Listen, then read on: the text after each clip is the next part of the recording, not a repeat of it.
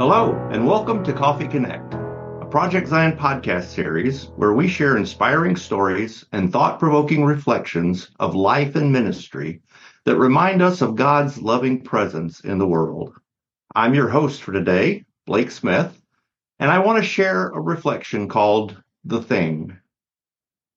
Prior to becoming a full time minister, I spent a number of years in the restaurant hospitality industry.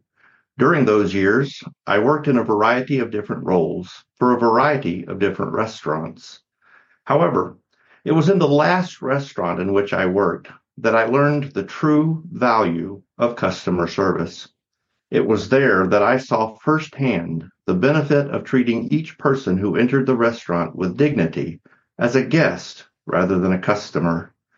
In fact, my mentor in those days shared that he treated every shift as if he were hosting a gathering in his home, and everyone, with the exception of the employees, of course, was his guest.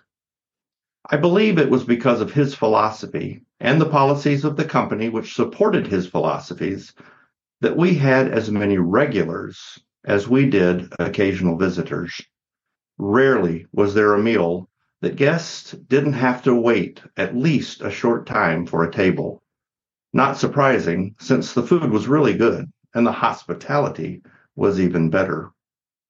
It's a fairly well known fact in the hospitality industry that in order for a restaurant, especially a locally owned restaurant, to thrive, if not simply survive, it needs that quote unquote thing that sets it apart. In most cases, that thing is a memorable specialty food item or cuisine. One of the reasons I never attempted to open my own restaurant was the fact that I didn't have a specialty. That said, I was reminded recently that there might just be another thing that would be just as useful. Let's be clear, it's not a new thing. It just happens to be a thing that is hard to find. My mentor knew the secret to success all those years ago. People just want to be treated like they matter, even perhaps a little special.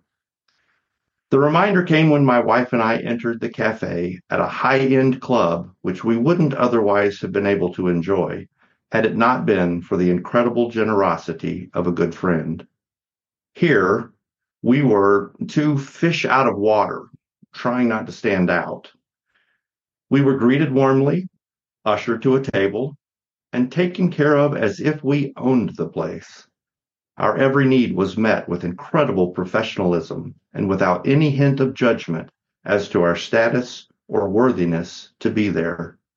Watching the employees interact with other guests confirmed that everyone was treated the same, and it really felt good. We live in a world where our differences have come to hold more weight than the things we have in common.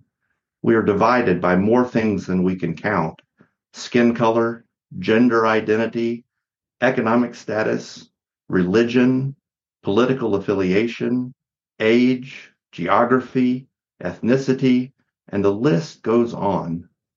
It seems that every day there are new labels being created in order to lift one group up while holding down another. But it doesn't have to be that way. The reality is that we are all God's children, worthy of love and acceptance, dignity and respect, valued by God beyond our wildest dreams, created for the purpose of experiencing joy and abundant life in concert and cooperation with one another and with creation. What if everyone could have an experience like my wife and I had? What if we always treated one another as guests and family, loving family, not quarreling siblings?